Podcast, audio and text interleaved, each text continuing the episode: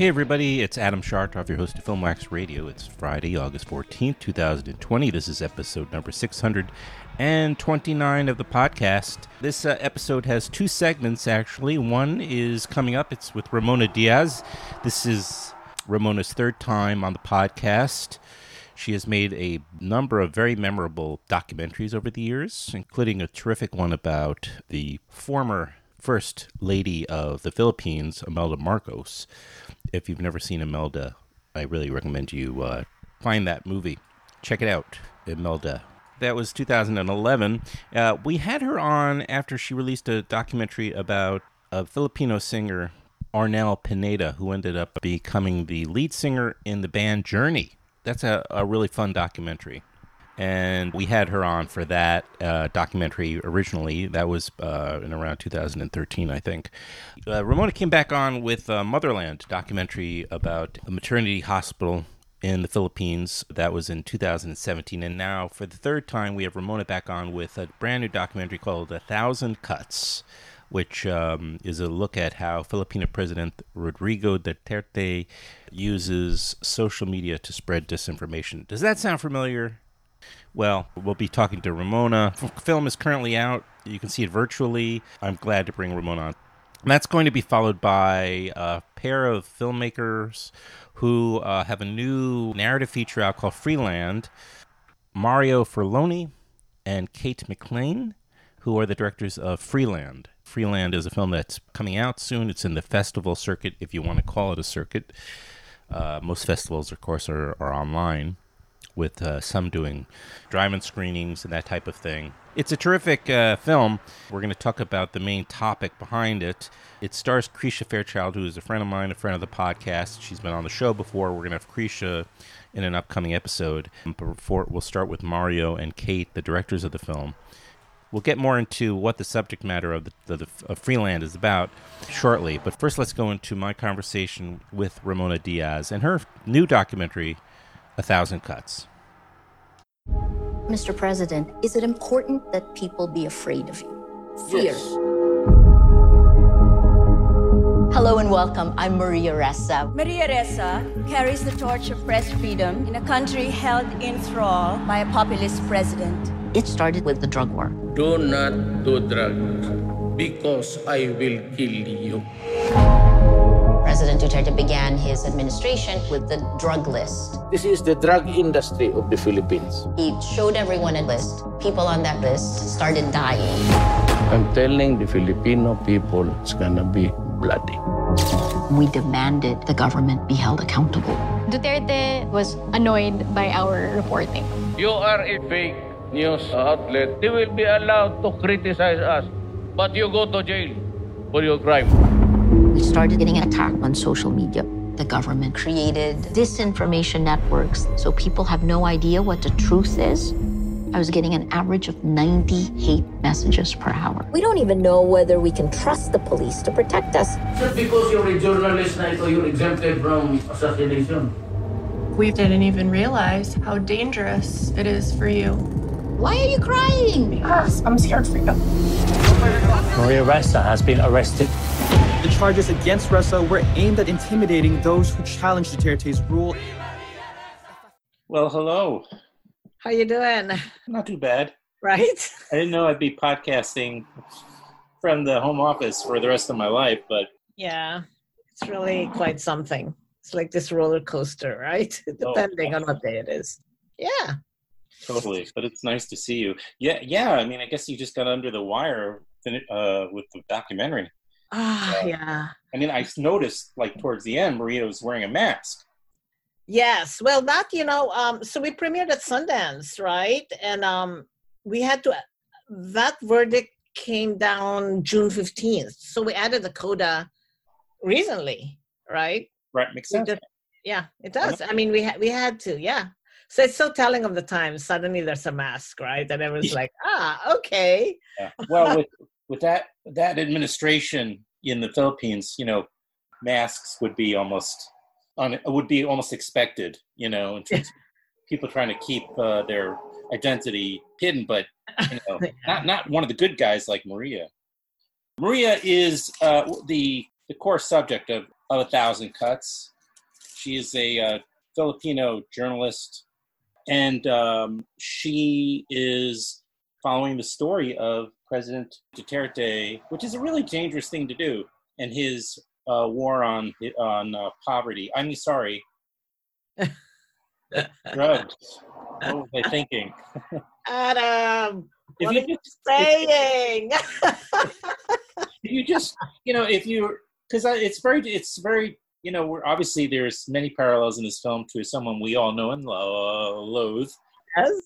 And it's like you know if you don't if there aren't any poor people then you don't have a poverty problem right i mean Exactly. Just get rid of them. They're all drug addicts anyway.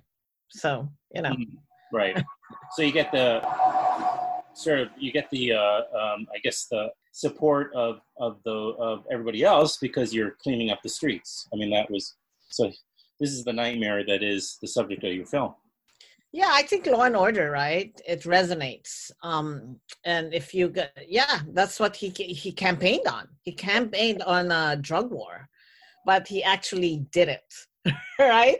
Yeah. I mean, hours later, there were dead bodies in the streets. But Right. you know, he, I, he, the the man campaigned on it, right? He said he would do it, and he did it. You'd be surprised. Yeah, And he must be loving the uh, footage coming out of uh, Portland. I mean, um, it is scary, right? Uh, like.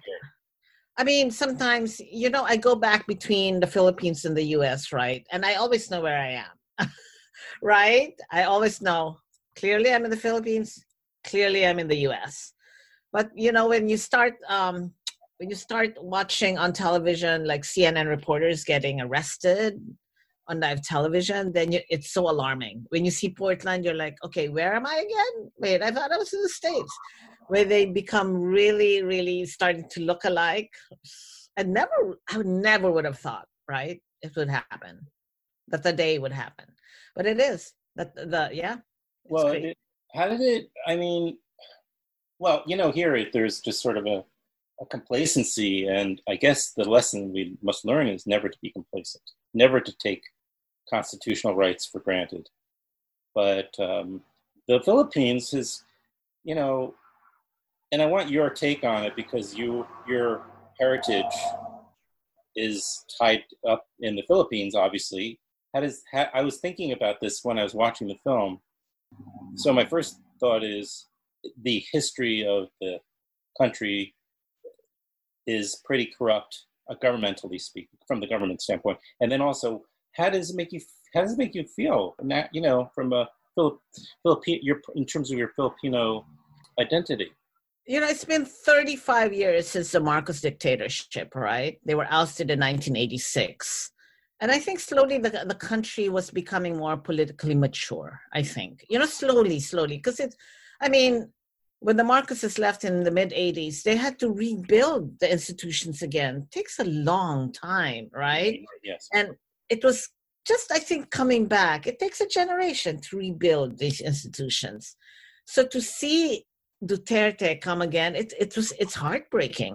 It's you know we um we released the film in the Philippines for 24 hours for free right before the weekend before her verdict, just to raise awareness because her verdict was um being handed out on a Monday. Explain the. Uh, Okay, so she of- was we're gonna- kind of giving the the ending a little bit, oh, but it's not about withholding withholding. So uh, the, yeah. No, um, uh, uh, she so she was found. So she has um, uh, she has eight cases against her, right? By some by the government, some by private individuals, most mostly by the government. So she was found guilty on one of them, cyber libel, right, and was sentenced to six years in prison, six months to six years in prison. She's out on bail. Uh, so before, uh, and that's was the first verdict handed down of the eight cases that she has, right? So in order to raise awareness, I thought, um, you know, let's release the film for free for 24 hours. And we did it so quickly. And Frontline was great because they were on board. And then all, Concordia was on board. I mean, all the stakeholders were like, yeah, it's the right thing to do. Let's do it. And we did it so quickly. We had no time. Like, I, I thought about it on Monday. Everyone talked about it on Tuesday. On Wednesday, we were planning it. And then we released it Friday, right? No one had time. So I just sent out you know, vi- yeah, to my you know different Viber groups and on on Twitter, on on Facebook. I said, hey, we're releasing this 24 hours, and Frontline said, great. You know, the typical um, um, traffic will get, they'll probably get what forty thousand views, if that. That's the max, right? I'm gonna guess. I'm gonna guess it was more than forty thousand, Ramon. Yes. I'm just so gonna take a stab here. Uh, two hundred thirty-three thousand in 24 hours. And we could have stayed longer and it would have reached i mean it was really it really like uh, it caught fire right? But in the in those 24 hours so it was on friday night and then we we um we finished saturday night and then we followed it with a talk back with me and maria and raney aronson and julie Posetti of um raney aronson of frontline. And um but I was getting feedback, right? People watching. There were oh. anonymous people just messaging me saying, but I expected anger, Adam, but it was more sadness, right? Like, oh my God, how did we take our eyes off the ball? We worked so hard. What happened? Why are we here again? And, you know, usually I make films to really decode the Philippines for the West. Really, that's I that's how I see it. I never think that it's a surprise for the Philippines. This is not an expose. They saw it like happening right in front of their eyes, but I think to see it in this form, the, the sadness was just too much. I mean, and of course, compounded by the fact that everyone's in lockdown, right, because of COVID. Every, it, I think this is their 19th week and very strict lockdown. So it was, of course, compounded by that. But still, I never expected the deep, deep, deep sadness and like regrets right? That they are back where they started. It's like it took forever. It's a lot of work. It's a lot of work to to be free and and yeah, right. democratic institutions. You know. Yeah, I guess you're right. It's it's easier. Lazy is easier, and um, yeah, you know. Yeah. It's more. It's interesting. Um, w- remind me in the time frame. Cory Aquino, which which years was she there, and why was she was she not as popular a success story. Like you know we loved her in the here right? Yeah she was i mean after the marcos family. I mean after the marcos family you could love anyone right? Think about it. If she anyone was like, she was like right? biden plus. Yes. Yeah. No she was. She's very charismatic but she was a transitional figure. I mean she was the spouse of the opposition leader who got shot when he was coming down, right? When he arrived in the Philippines and he was shot, you know, he was murdered as he was deplaning. And then she she then stepped into his shoes and she right. became oh, right. bigger than life character and was swept into the presidency, but she was not a politician. She always right. said she wasn't. So for all her faults, I think she tried her best, but she was still very much a member of the elite, right? She comes from an elite family. Um, but she, I think she she tried her best, but she wasn't. But but she was only meant to really be a bridge to to transition out of um, dictatorship. Now it's very very to me knowing what's been going on since last year and another documentary that was released about Imelda Marcos. It, it, it seems very very resounding. There's a resounding message. Sorry, it's so loud outside here. I don't know if you can hear. the, there's a um, that the name Marcos is not even mentioned once in your film. Yeah, because it wasn't about that, you know. I know, um, but it seems like how do you tell the story? Because in the meantime, in the background, right, the Marcoses kind of helped deliver Duterte, didn't he? Didn't they? That, that's not. I'm, I, I'm, I'm giving false facts here. Sorry. Uh no, I think Duterte really um came uh, came into the scene as an outsider talking very candidly, right? He was very honest about killing people, right?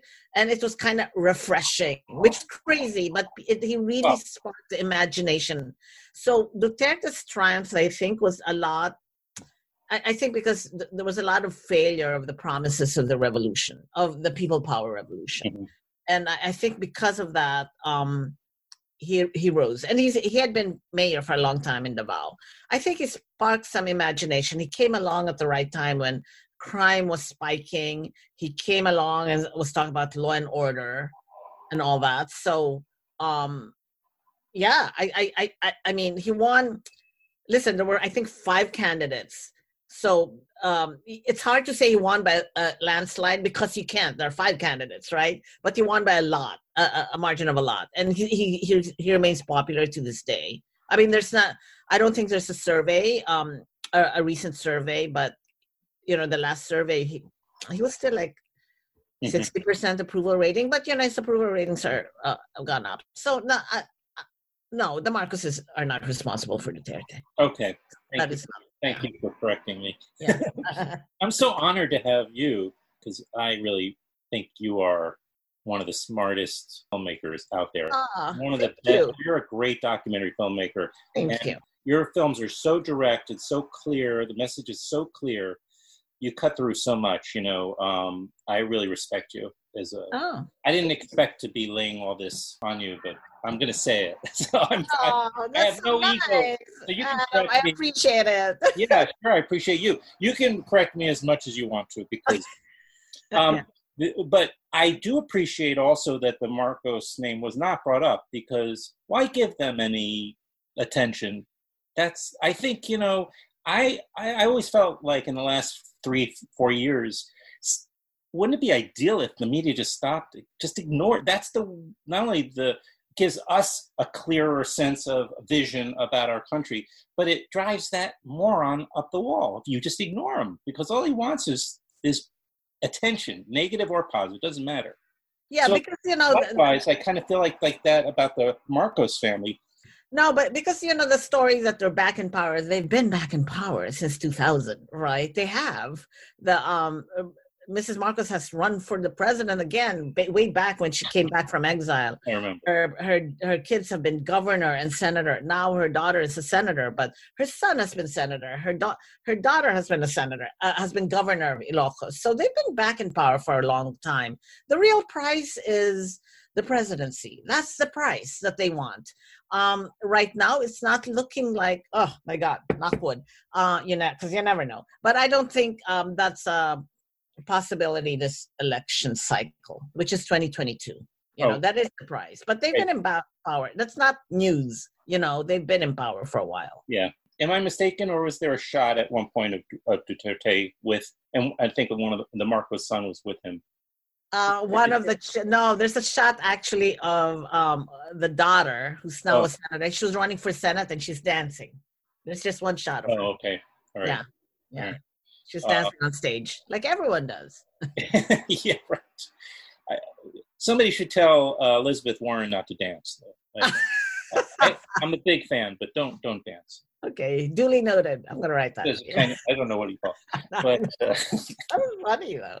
it is funny. You mentioned, I know, in one of my the reading material, the publicity material, that um, access, of course, uh, is everything in this film, and you have it was at once the uh, the biggest success and also the biggest challenge, right? Getting the yeah. and tell the story yeah. also about your past interaction with with Maria Ressa. Again, she is the uh, founder and the CEO of Rappler, which is like a independent news platform in the Philippines. I run out of, I guess, Manila. I'm guessing, and then she, but she was also for many many years a very well regarded CNN correspondent from Manila. They're they're Philippine correspondent. Yeah. Um, so I'll tell you a story about Maria and me. So um, in 2004, right, I came out with Imelda, my very first film about Imelda Marcos, right? Um, and I she sued us in the Philippines. Mrs. Marcos did because we invasion of privacy, selling her good name. So I had to fly to Manila to actually show up in court to defend the film. She was suing me and my distributor in the Philippines and I was so stressed. I was in the middle of the crazy festival circuit. I was so stressed. So when I land in the Philippines, the mm, the distributors, uh, the publicist, um, gave me a list of people that who wanted to interview me, and Maria Ressa's name was on it. And she was then the face of CNN. You know, she was CNN Asia. That's Maria Ressa. I'm like, oh my God, Maria right. Ressa wants to interview me. I'm so thrilled. Yes. And someone said, well, she doesn't like the film, you know. I'm like, she doesn't know. She's issues with it Okay. and she'd like to talk to you about it. I said, you know, I don't really want to litigate my film. I want to talk about the case against the film, but not the film. I'm just so tired. Can you tell her no? And she goes, no one turns on Maria Ressa on CNN. I'm like, but I am because I'm really tired. I don't want to. So basically, I did. And, you know, I, I turned her down. And so I'm thinking, like, so fast forward 14 years later, I'm in her office, right?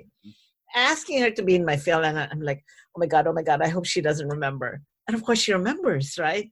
She goes, uh, why did you turn me down all those years ago?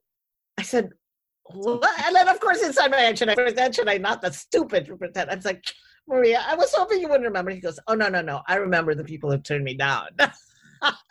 and so I said, no, I just didn't feel like talking about litigating the film. I was there to talk about the court case and stuff. She goes, uh, that, she goes, not to worry. You're here now. We'll have a lot of time to talk about that film. So to her credit, she still said yes. But that I almost, that the fact that she remembered, I'm like, okay, note to self. she never forgets. But um, yeah, so you know, when I finally met her, I realized that she, you know, when I make these films, I don't really know what I'm doing until I know what I'm doing, right? Usually it's big themes and stuff until then you realize th- there is um gravitational pull, right, towards the center of your film, and you, and I think also out of because of experience, right, you find uh the cream, uh, like the, the center of your film, and that was Maria. Obviously, because she was also talking about disinformation, and no one was talking about disinformation then. Disinformation, Facebook, impunity, and the intersectionality, you know, amongst those topics. Components. She was the only one doing that, you know. And but wait, did you recognize it? Like that there's such a deeply embed, like there's such a close uh, parallel to this country. Not only, I mean, of all what you just said, as well as the personalities of these two proto-fascists, um, meaning Trump and Duterte, of course, Yeah. you and Maria. Uh, but you know, you're. I'm glad you clarified that. I try. You know, I try Um, no, uh, Did you see listen. that? The, my first, um, you know, my first i- impulse was to do, make a film about the drug war. That's what I was interested in, and of course, then I realized so many people are attracted to this drug war. So many people are making that film, and so many people have actually made it already. It's co- since come out. So um, when I turned to Maria because she was the loudest voice, right? She was really calling out Duterte. Um, I realized that because of the disinformation, it would be a more global story, right? Uh, because the drug the drug war is very othering, right? In a way, because it's so violent, it it makes you really shut your eyes. But if you put in disinformation, it really brings it home.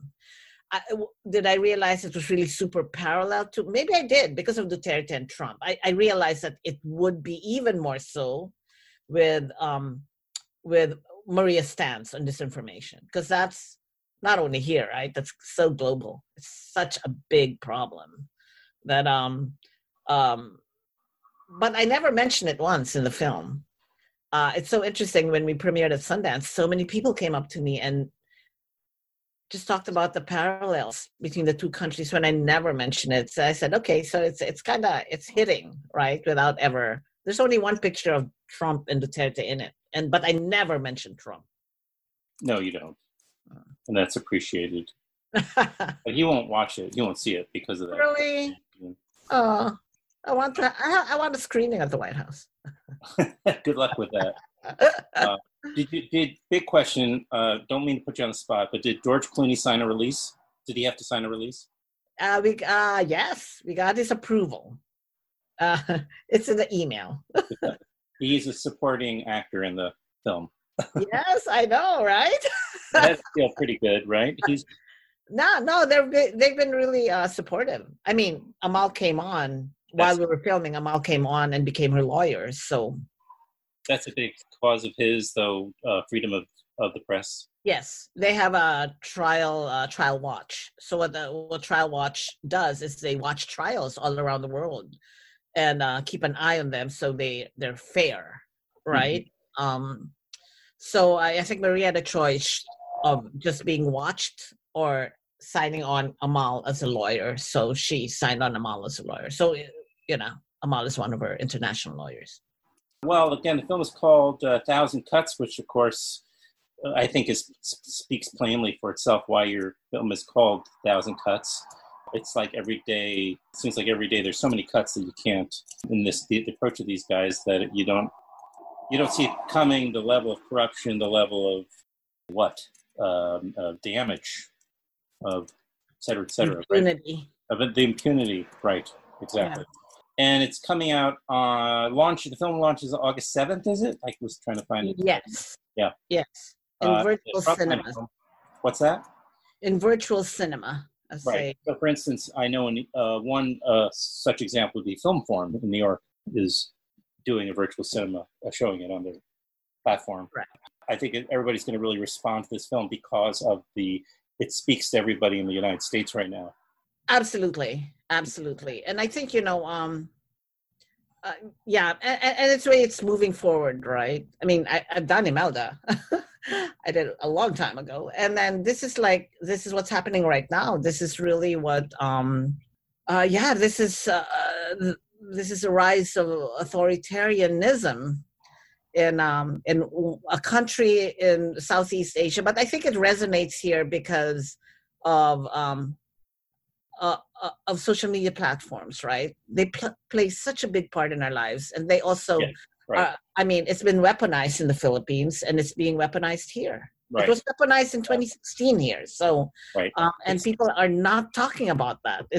right. And I think the right the big takeaway is is not to take any information that you're getting for granted anymore.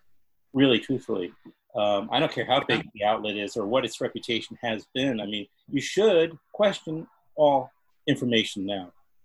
I think it's even. Um, I think even like I never thought I'd be like a victim of fake news. I thought oh, I know better. I can read these things. I'm a critical thinker. I can read critically, but I, I've been. You know, I think it's um, everyone's been right. So you don't think you're above it. I think um, and I, um, there's a study that said, uh, that shows that older people are more prone to um, our generation, right? So the digital natives, they know what's going on, right? The millennials, they know what's going on, but the older people, older than the millennials, we're, we're more victims of fake news than they are.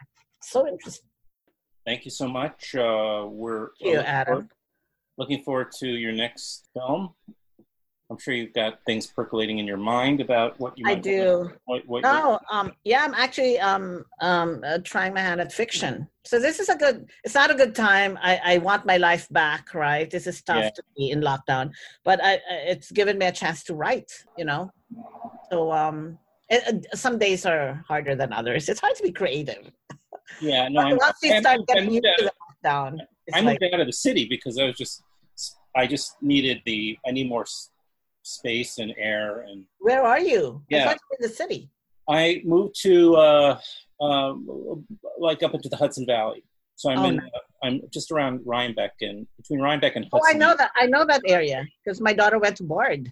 It's beautiful. Oh i'm down the block from bard. Oh my god it's so beautiful that area. Yeah i went to bard too so. Ah okay. So i didn't graduate from bard but i did back in uh years ago. Okay and, all right. But is she is your daughter's graduated already? Yeah, yeah, yeah. Okay.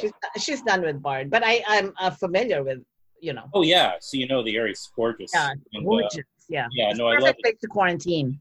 I'm just, yeah, no, I, this is like, you know, I don't know what my plan is for the long term, but I've always wanted to do the move. So, you know, it's You've done it already, I think, Adam. I think it's happened. It's all, it's all here, man. I just, I just need human beings. I'll be happy. Oh, yeah, the area is still full of arts and film and theater and music, but there's nothing going on, of course, right now. Yeah, so, unfortunately. Yeah, so let's all hang on to each other and keep saying hello, and I'll be thinking of you. And I'm hoping for the success of A Thousand Cuts by Ramona Diaz. Thanks, Adam. You're welcome. Take care. So, why should you care about what happens in the Philippines? They test the tactics of how to manipulate America in our country. If it works, they port it over to the rest of the world. Maria Ressa was one of four journalists named as Time Magazine's Person of the Year. Maria won't be afraid. I'm afraid for her. What we're seeing is death by a thousand cuts. Little cuts of Philippine democracy. We will not duck. We will not hide. We will hold the line.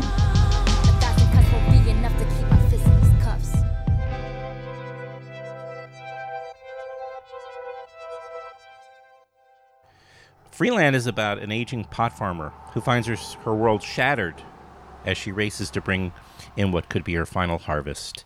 The film also stars two fans of the podcast, Frank Mosley and Krisha Fairchild, as well as Lily Gladstone. We're going to have on Frank in an upcoming episode, as well as Krisha, and uh, both of who would be returning to the podcast.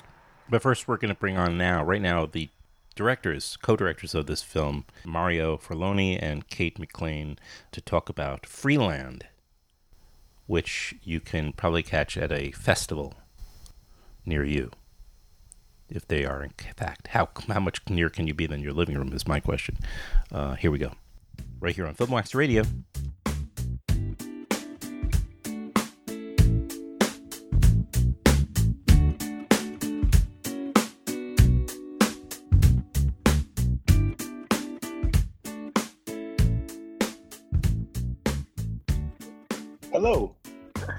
Can I help you with something, you guys? What's up? No, I'm kidding. Um, what do you want? That, one thing that went like clockwork though was uh, Krisha.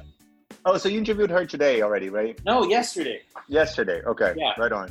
And Ah. that, that that was wonderful. Nice. That let's go to the videotape. I could actually. I could share my the video.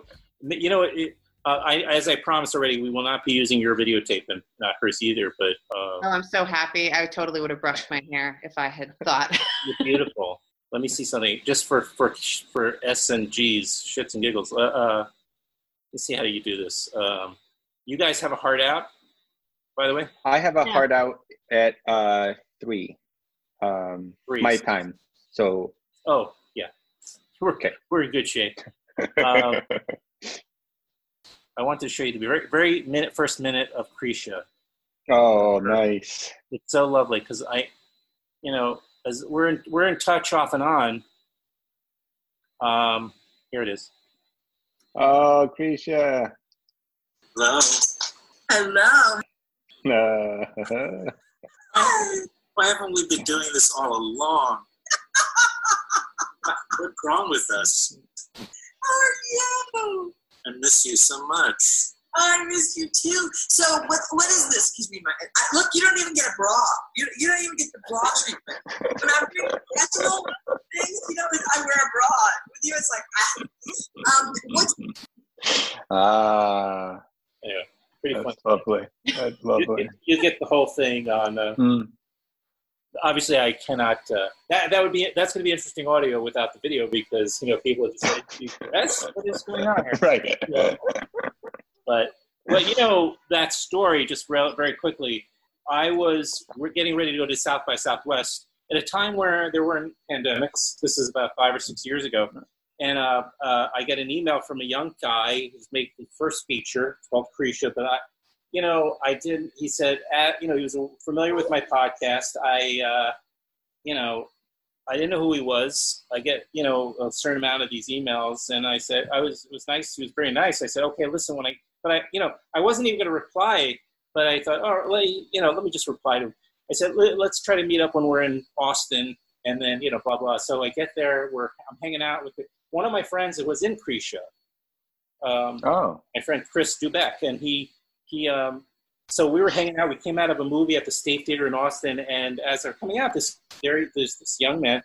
My friend knew him. You know, uh, Chris knew him because he had been in the film, and he was like, "Yeah, you know, oh, are you free tomorrow for my big premiere?" And I said, "Oh, I've got a conflict, but I'll tr- I'll see what I can do." And then I thought, "Yeah, yeah, let me go." Chris is in it. I knew a couple of other people that were in it. I said, "No, I'll go to the film." So I go, and uh, you know, it's like an amazing movie. It's like I was blown away. I was very moved. I was bawling my eyes. At the end, I go down to because they did the Q and A. I go to the stage to say hi to Chris and a couple other people on the uh, who are on the stage. and Krisha's Yeah. there. I'd never met her. And Chris is like, let me introduce you to Krisha. And I said, no, do not introduce me. And, uh, and, he, and she overheard her name, so she walked over and she kneeled down. And I started to blubber like a baby. With I- with my mom, I had a lot of stuff going on with, and the film brought it all up. And so, you know, that's how I got the nickname. And then uh, we became friends. And eventually, when the film got picked up by A20, you know, I, I, I, I, you know, they came into the city. I had Trey on, I had Krisha on then, that was years ago. And uh, so, while once in a while we've been in touch, uh, this was the first time we had really kind of interacted, like looking at each other in a number of years. So it was really nice. Nice. Oh, yeah, she's the best. That's so lovely. So, do you did you guys have have you seen her, the Krisha, and that's how you?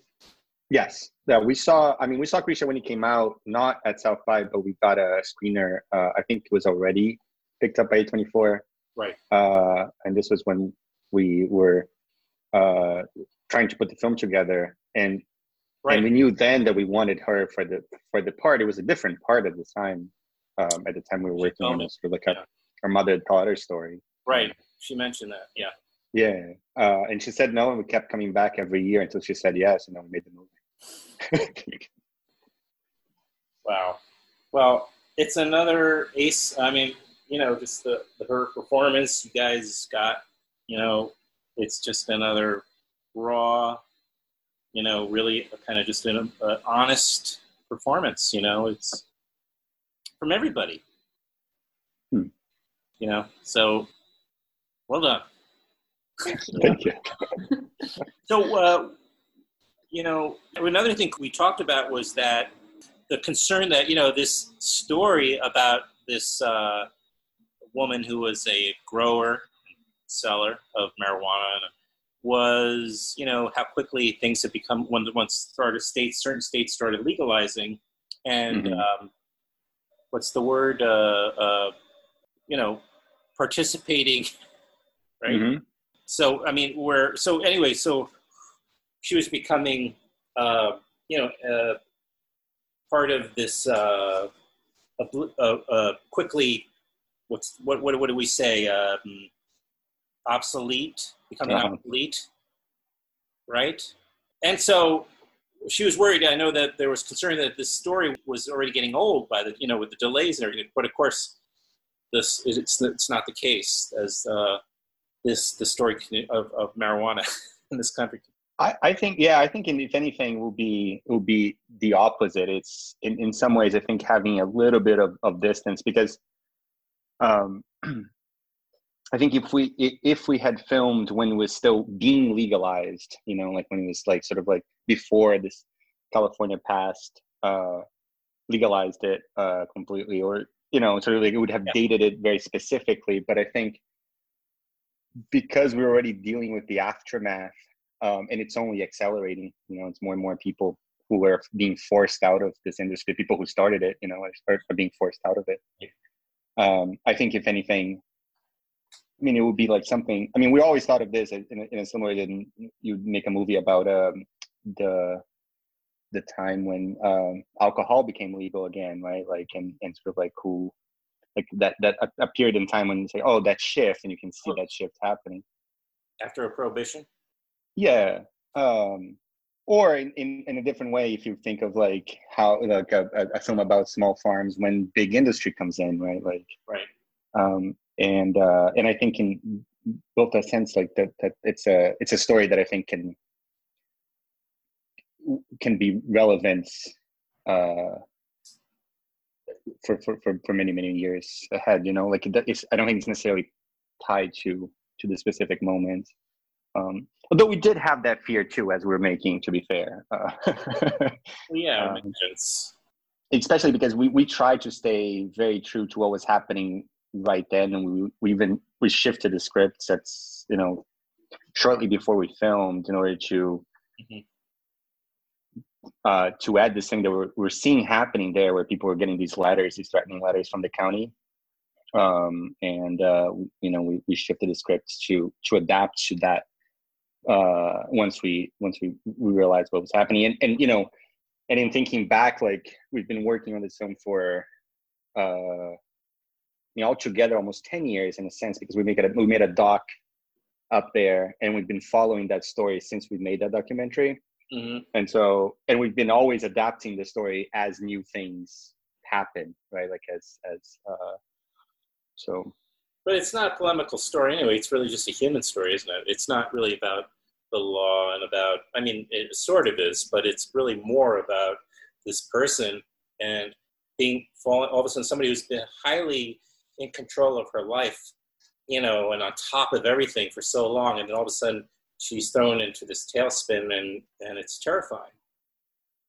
Totally. And I think I, think it was sort of like we wanted it to be a universal human story that I think a lot of older people can relate to at a moment when your industry is kind of going through a sea change and you're, you know, you're forced to to reevaluate. And uh, It doesn't you know, have to be marijuana. You're right. Yeah.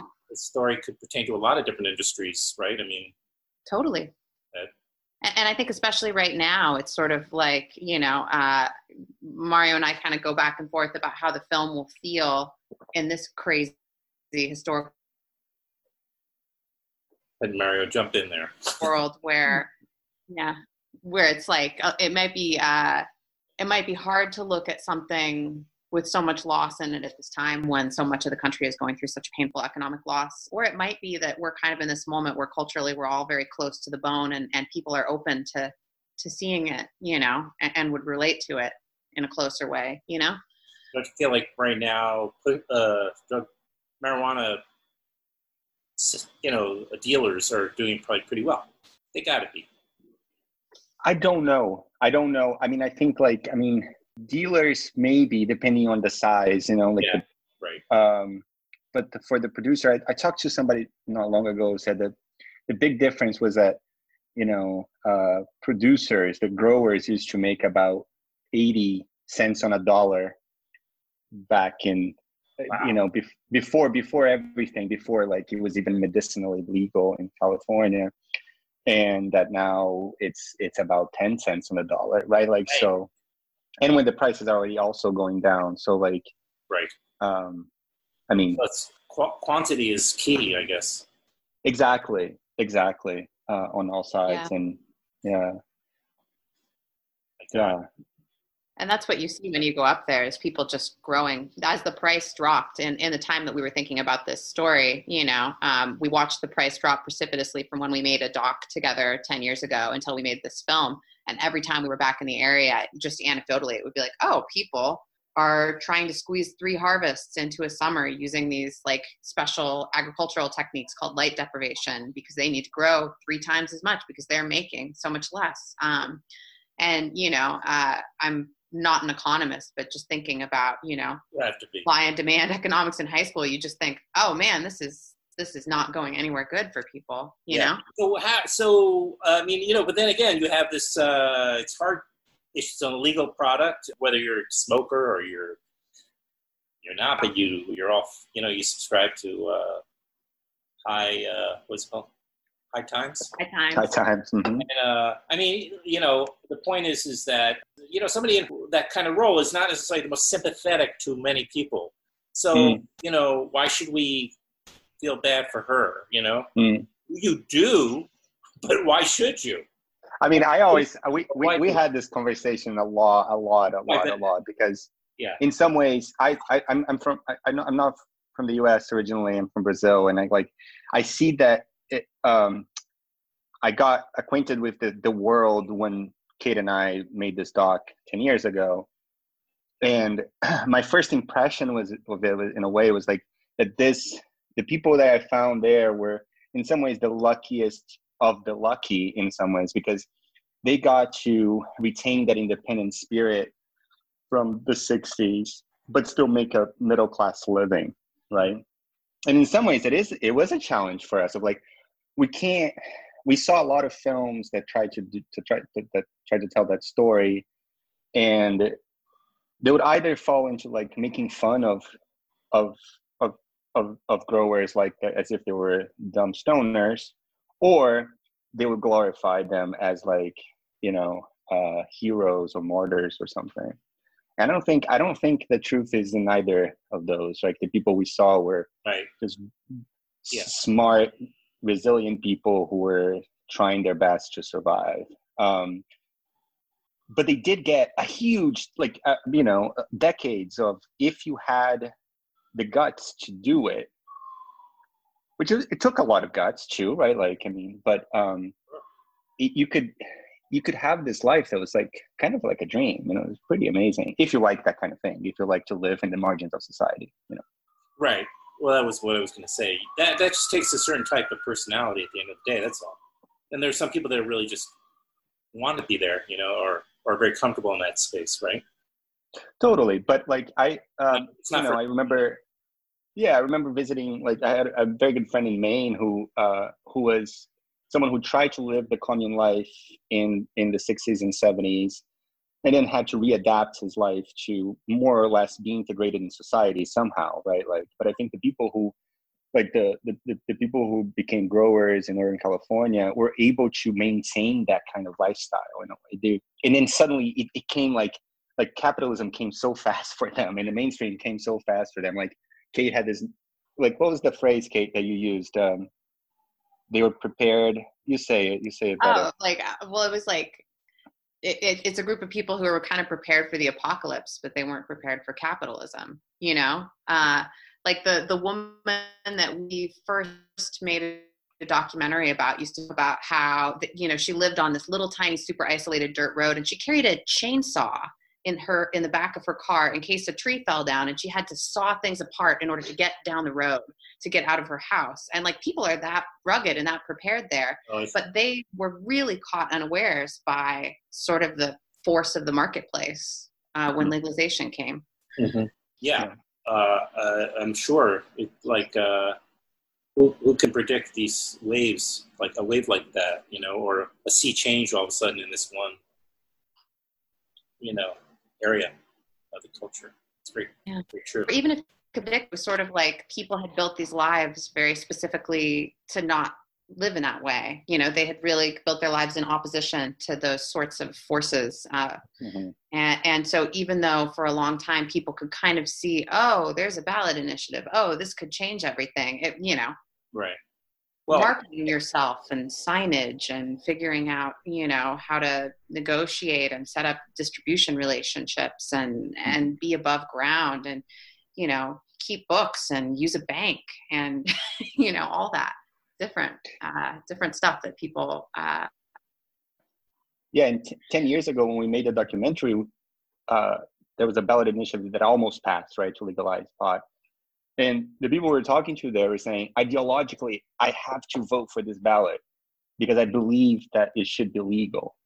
But I know that it, it's going to it's going to destroy me, right? Like so I'm afraid of it, but I have to vote for it. So it, it was a really interesting case of people growers? the growers. Yeah.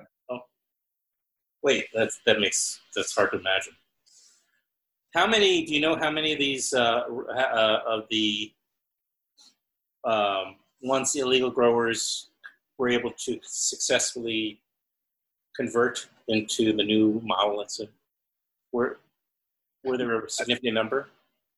I mean, it's not significant. I mean, we, we all, all we have is sort of anecdotal evidence or, or like these surveys that were done um, unofficially. Um, there's several organizations, and I don't have the numbers on me, but I know it's there's there were thousands of mom and shop, mom and pop growers before legalization, and only a few hundred had gone legal. And mostly the ones that had gone legal successfully were bigger operations or were sort of like cooperatives that were right uniting several um, several smaller growers.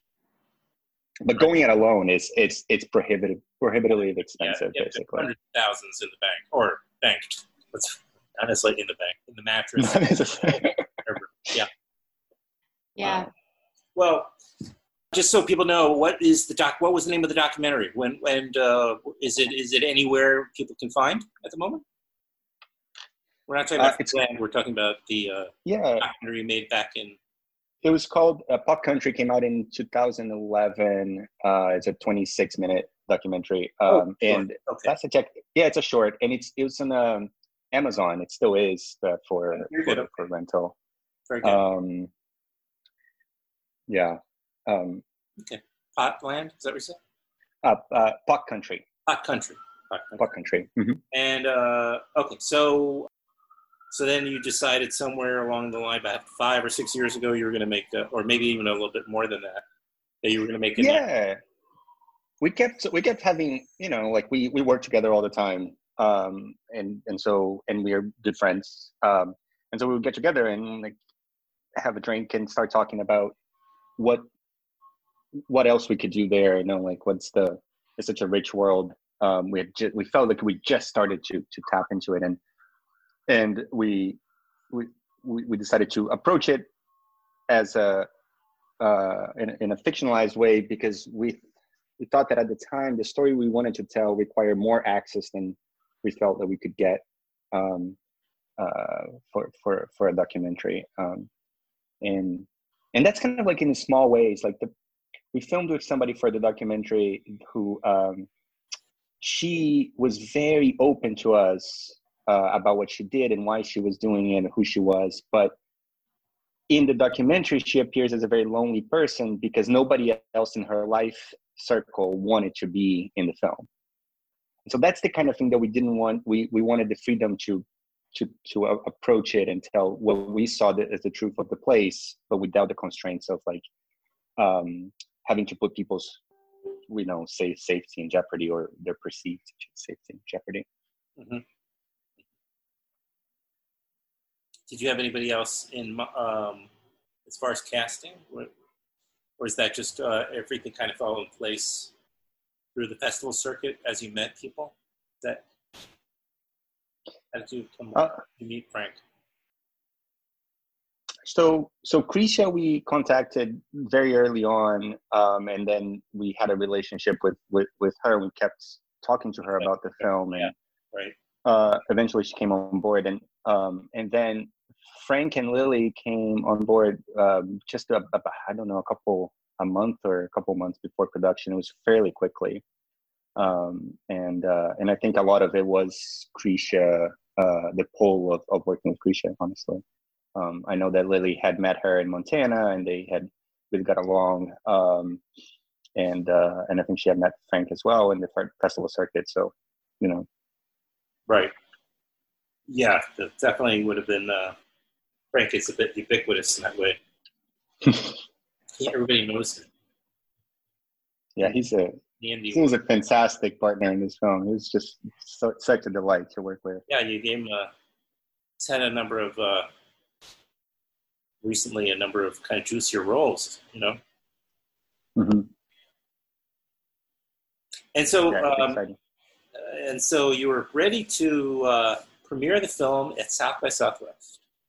Yes. Dot, dot, dot. dot, dot, dot. We don't have to talk about it if it's too painful, but you did they did they uh it's still considered do you get the laurel do you get the is there jury was there jury uh prizes or did you i mean you still is it still considered the premiere It was not. It's not considered the premiere, although we. I mean, we can if if films that want to consider their premiere can. Um, films that want to consider an official selection, and and and wait for for a, a, a premiere in the future can. So I think the festival is quite quite actually quite gracious about opening up the choices for for filmmakers and saying like use it as uh, to to the best advantage of the film. Um, but I mean, yeah, it was it was a blow. I mean, we. Kate, do you wanna do you wanna talk a little bit about that time? That you're fresh. I mean, it's hard to say. It's hard to say much about it. Really, it was just. Uh, I think. I think, like a lot of people, uh, we had plans for the film and for our lives, and then very quickly, like those plans changed. Um, you know, you said South by Southwest dot dot dot when you asked the question, and we're like very much in that dot dot dot moment right now. Yeah, yeah. You know. I think maybe some festivals that had a jury would still, you know, do a modified festival in the sense of there's no audience, but there is a jury. There is a, uh, you know, and, and as a selection, you are you get that laurel. South by if you don't get an award, you get the selection laurel, like right, the official South by Southwest 2020 So I, I didn't know what the what what the, what the decision was in that regard. That's They all. did. They they had a jury. We we were in the vision section, so we were not uh, uh, in competition. You're not in competition. exactly. But uh, Regardless, but they, they did have a jury. Yeah. Okay, so if you're not in a c- running, if you're not a filming competition, though, you, I, I, I guess you're not able to get like, let's say, that official status of being a South by Southwest 20 selection. No, no, we are. I No, mean, I, yeah. I think we can. I think the question You sort are. of for know that. films. Yeah, yeah, absolutely. The question for films, kind of in our uh, class of South by Southwest 2020, is um, what's the right next thing for your film to Right. co- Mhm. go into the world in this time um, when theaters are closed and and it seems film festivals are canceled. Many film festivals, uh, even the ones that you know say that they're on and then later cancel. You know, it- it's sort of Yeah. uh, what's the what's the right thing and, and to be you know an official selection is uh is a thrill and an honor and something that we don't want to relinquish and we're we're happy to do and and have but the reality is that you know got no audience has ever seen the film yeah Right. No, I understand. And you did get, but you did also have reviewers, right? Because Mhm. yeah, that was another byproduct of this non-festival that happened. But there was, uh, like I say, a jury, and there were reviewers who got review copies of the film, obviously, and got. And I, s- I think that one or two they were very, very favorable. I, I, I guess what I'm saying is when the next step does occur, you're positioned in the context of COVID 19 and the major disaster that we're living through as a filmmaker. Mhm. You know, you're you're you're have some some, some a, a few you know adva- uh, small advantages. Let's say I'm not Absolutely. giving you very much comfort at the moment. Right. Uh, you understand that it's like you have big expectations for the film, and you should. Uh, so um, you know, yeah thankfully we, we have like a very good both, both a very very good publicity team and and we're we're working with great sales agents who are but you know so working with icm and they're they're they're very careful about like um not like like playing this right and and waiting to see what's what what the market is going to be and sort of like so we feel in very good hands as far as like being you know first time feature filmmakers getting our first film in, out there like in this crazy time i feel like we're as as well positioned as we as we can be um Yeah. with the with good reviews etc it, you know it's just like it's really hard to tell right now Sure.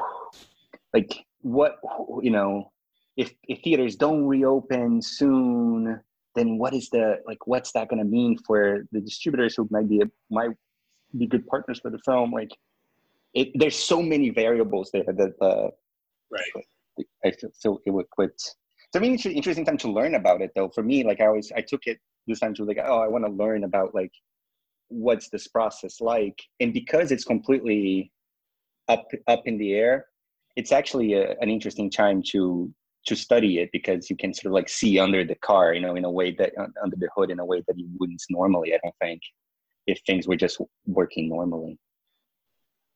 Right.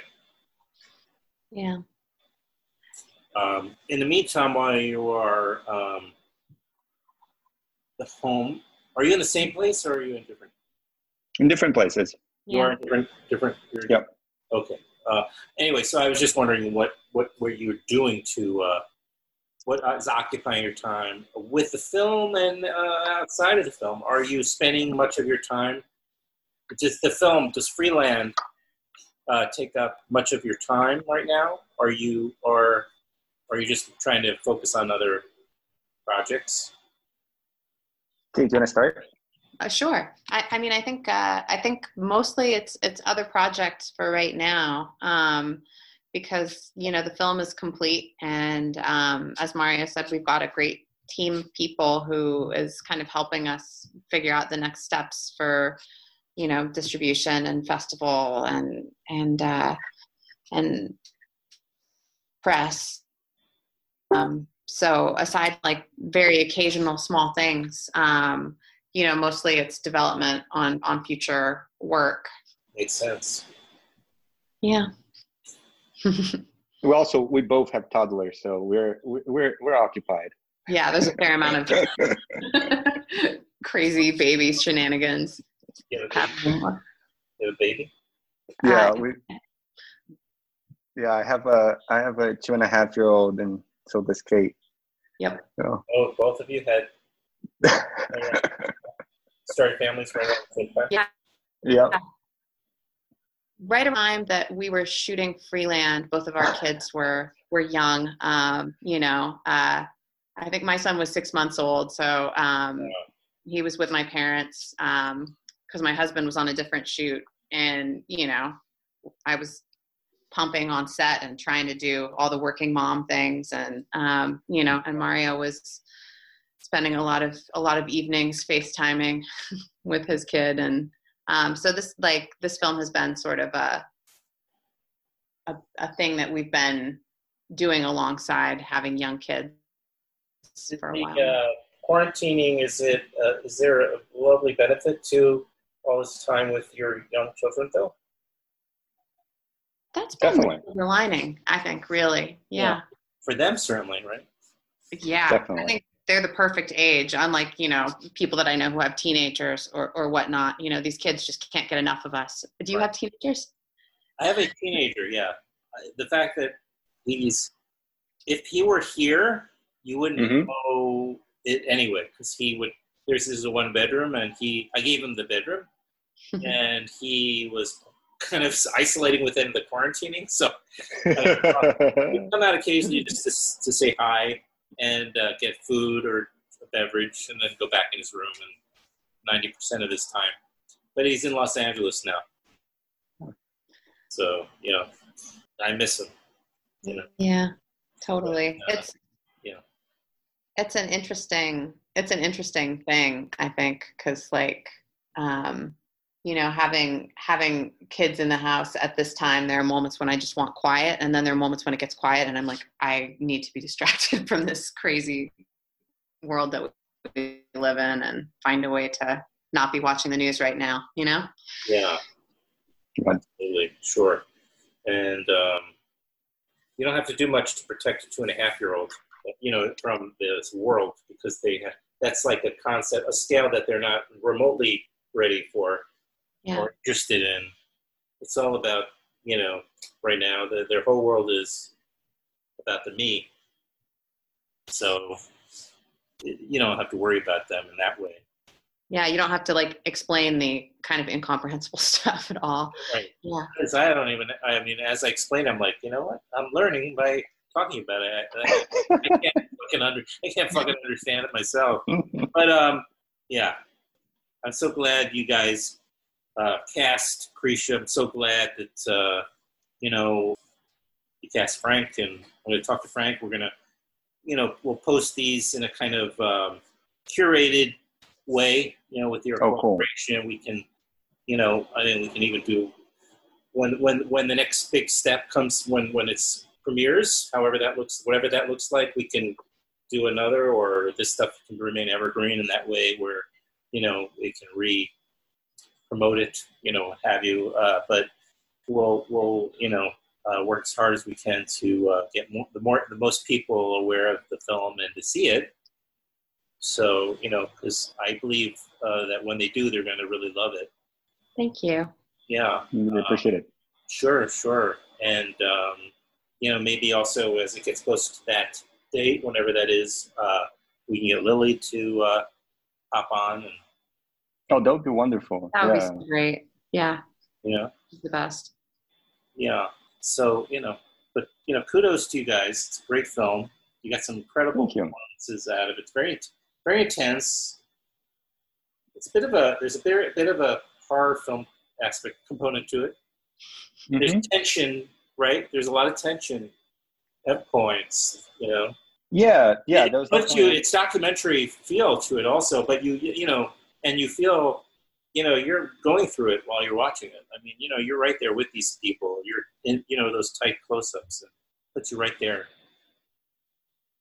thank you yeah Thanks. It's interesting because, like, you know, we've shown it to so few people now that whenever someone wants to talk about their impression of the film, I'm always like, "Really? What did you think? Tell me more."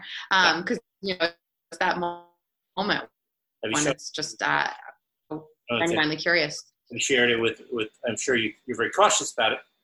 Yeah. You know. Very. Yeah, but I'm sure you also need. You need. You can't exist in a bubble forever. So I'm sure you're you're letting some. You've let some people see it, right? Yeah, absolutely. It's just it's just always so curious. Like I guess in the past when we've done docs and films, you know, you get that experience of of having that big public screening at a festival and sort of thinking, oh, what lands and what didn't. We did a test screening, you know, early on, but we just haven't had those sort of audience moments yet. So I'm always just fascinated to hear how the film plays for people. Right. You mean like a a, a rough rough cut version where you're mm-hmm. getting feedback about the structure of it, how you edited it, or assembled it? It was we did that too, but we did the test screening like fairly close to locked picture um, to see what was what was working. Uh, we did it at a small theater in, in San Francisco, and, and that was super helpful. And that was the last time we actually watched it with an audience. It was we had maybe like maybe fifty people in the room. Uh, Yeah. Yeah. that was super helpful. Um, yeah, but you know, so- so since then we we it, it was either watching in isolation, doing the color correction, sound design at you know face, or uh, now getting getting reviews and talking to a few folks like like yourself. Um, and getting their impressions, but it's yeah, it is it's an interesting like it's almost like it's this the film went to sleep and and we you know uh, we still don't know how it's gonna be when Yeah. it when it wakes up. Well, we will soon. I have a sense. You know, we'll- you know, things will will be at some point as things open up around the country to whatever degree that things are opening up, which I don't think is going to be like it was. Of course, we know that, but we'll get a sense of also the distribution of films and how that's going to look, and you'll have your premiere and you'll have your audience reaction, however that looks. You know, and it will be okay. Fingers crossed. Yeah. yeah. Thank you guys very much. And again, I Oh, thank you, Adam. This is. Oh, no worries. This is such a pleasure. It's a good deal. It was really lovely. time. Uh, yeah, thank you. I, I'm glad to be connected to you both. I've been digging back in your archives now of your podcast. Yikes, there's a lot there. yeah, I did. Thank you guys. I'll let you get back. Good idea. Get Thanks, to Adam. yourself. Nice to meet you. So lovely thank to meet you. Hopefully, we'll meet in a festival very soon. In- Yeah. I don't know. I know. I miss it, and I'm. Yeah, it sucks, Yeah. But uh, we will. Right? We're Okay. gonna. And if you ever make it into the Bay Area, let us know. Love Yeah. to grab a grab a drink together. I'd love that. Thank you guys. I promise. I'll stay in touch with you. Fabulous. Thanks. Bye. Bye. Great, great, great afternoon. You too. Okay, bye.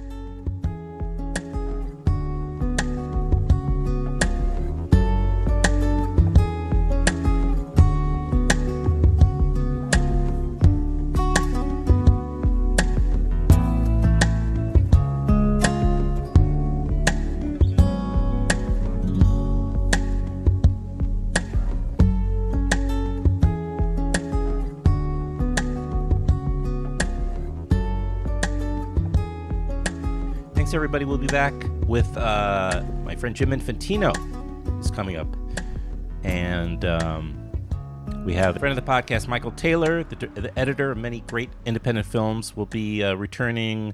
And the screenwriter, uh, notorious screenwriter, Hampton Fancher, among many other upcoming segments here on Film Wax Radio. Thanks for tuning in. Take care of yourselves and the ones you love. Until next time.